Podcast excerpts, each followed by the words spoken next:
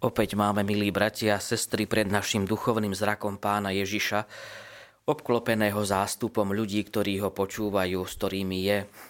A do toho vidíme, ako sme to počúvali v Evanieliu, do toho prichádza jeho matka, jeho príbuzný a chcú sa s ním stretnúť.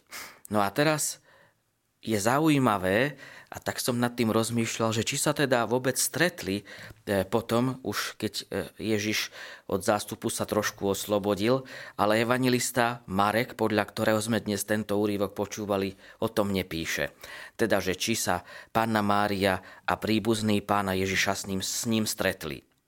Ale môžeme vnímať to, že chcú sa s ním stretnúť. Pána Mária, ale ako plná milosti, lebo tak ju pozdravil aniel pri zvestovaní, vie, že tí, ktorí sú okolo pána Ježiša, ten zástup, že ho potrebujú, pretože kvôli ním prišiel. Ježiš prichádza kvôli ním, aby im zvestoval, ohlasoval Božie kráľovstvo. A tak pána Mária v tomto duchu chápe, že pán Ježiš je tu pre nich. No ale potom do toho zaznieva tá veta, ktorá v tom ktorú sme v tom evaníliu počuli, kto je moja matka, moji bratia, kto plní Božiu vôľu, je môj brat, i sestra, i matka. A tak si môžeme hovoriť, alebo tak sa môžeme pýtať, že táto veta pána Ježiša nezo všeobecňuje ten vzťah matky a syna tak trochu. No ale práve keď nad tým rozmýšľame a keď možno si aj tak pozrieme nejaké komentáre tomuto evanieliu, tomuto stretnutiu, teda zástupu a pána Ježiša, Božej Matky a jeho príbuzných, tak je to veta, ktorou vlastne Ježiš akoby tak rozširoval túto rodinu bratov, sestier práve aj na nás, na všetkých, ktorí sa snažíme hľadať Božiu vôľu, plniť ju, skutočňovať vo svojom živote.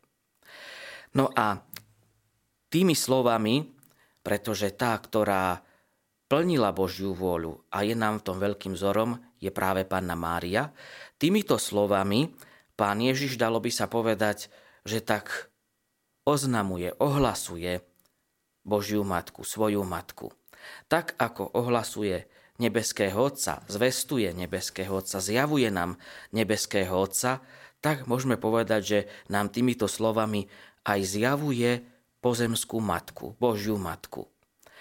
A potom ešte vieme, že prichádza situácia, prichádza chvíľa, kedy Panna Mária je v blízkosti svojho syna, pána Ježiša. A to je na Golgote, na Kalvárii.